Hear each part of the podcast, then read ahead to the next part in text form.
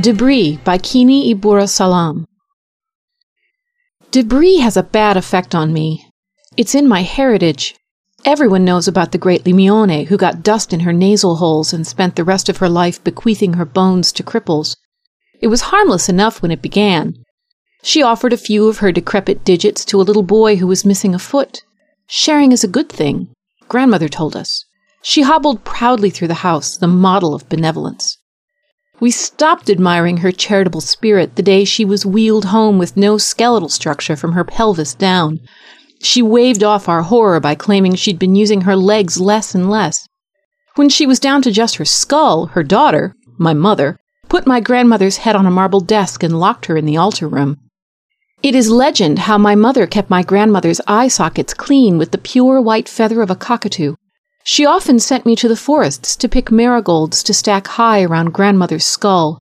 Grandmother loved the smell of the marigolds. She told me so every time I entered the house with an armful of fragrant weeds. After my grandmother's head had been sitting in the altar room for a month, my mother realized that my grandmother was dying, not because of her missing body, but because she was bored.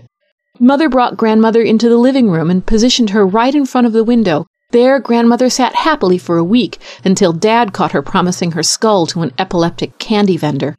Mother couldn't bear the thought of locking grandmother up again. So Dad came up with the idea of sitting her in the middle of the living room facing the kitchen. Grandmother didn't have much visual stimulation, but she could hear the sounds of the street. While staring at boiling pots and waiting for one of us to keep her company, grandmother amused herself by mounting day-long monologues in response to the whizzing, clicking, and chattering that wafted into the house through the window. One November, Trucia decided we should suit up and go down to Earth for the Days of the Dead. The humans make so much mischief during those days, they don't notice us creaking through on our bones. My costume had seen better days. Trucia said it was my sin that had made me run my robes down into dirty tatters. Lorky doesn't believe in sin. He doesn't believe in costumes either. Easy not to believe in anything when you're always aligned.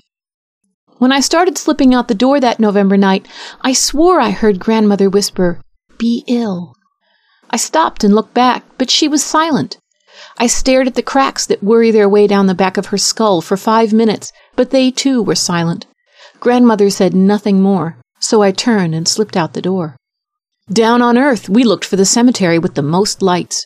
We figured the busiest graveyards were best. While people drank, ate, and cried for their dead, we could sneak in unnoticed. We found what we were looking for in Wakaka, a tiny little desert town in the middle of six kissing mountains. Lorky's black velvet cape covered us as we rushed into the swirl of activity on a dank, damp wind. The minute we landed, I started trembling. That happens whenever I find myself in close proximity to large amounts of people. Their auras make me vibrate. Humans have the best emotions. They are so sharp and hysterical and self-propelling. With the candlelight swimming around us, the buzz of voices and the emotions flying through the air, I felt a sense of intoxication, a grandeur. How can I explain what it felt like to dance with a stilt walker whose stilts were thicker than my femur?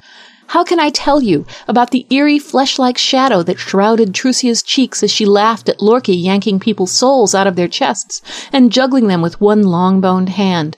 How can I describe the moist succulence of a tiny child's fear when it glimpsed my dirty, pocky bones and swallowed the sight of me with undiluted dread? Trucia thought it was funny to pass her hand through people's spines. She would reach into their backs until her wrist bone was buried in their flesh. She'd rub the tip of her index finger along their hearts, moaning filthily when their bodies went stiff with pain. While she was enticing me to find a spine to disturb, I felt a sudden chill licking between my fifth and sixth vertebrae. When I turned around, I saw a huge child running toward me. "You can't catch me!" it yelled. The child did not touch me, but the force of it passing knocked me over. I fell across a grave, and a parade of children, yelping in delighted terror, ran by. Humans are dirty beings. They never learned how to transcend Earth, especially in their graveyards. The debris kicked up by those murderous little feet covered me in a canopy of dust. This was not the little spray of dirt that, once stuck in grandmother's nasal openings, induced her suicidal bone endowment spree. This was huge clumps of dirt. I was clogged. I was suffocated.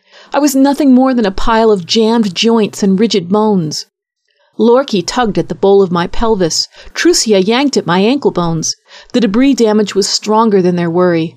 Trucia pulled harder and harder, but I didn't stir, couldn't stir. Every inch of me was paralyzed.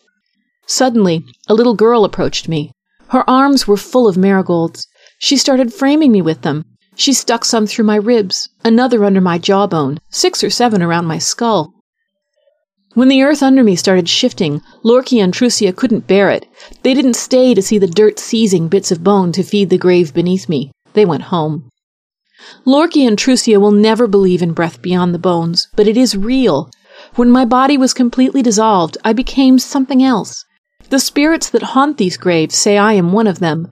They roam the confines of the cemetery, licking leaves, drinking morning mist, and planting crazy notions in human flesh.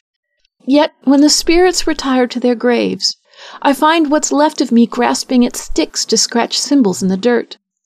Grandmother may never understand the shrieks I now use to communicate, but I must conjure a way to tell her the truth about the debris. She must discard her skull. We are more, so much more, than elegant skeletal spectacles. I will find a way to whisper it to Grandmother. May your cranium be eaten away. There is something else beneath the bone. Something indestructible, something nothing, not even debris, can destroy.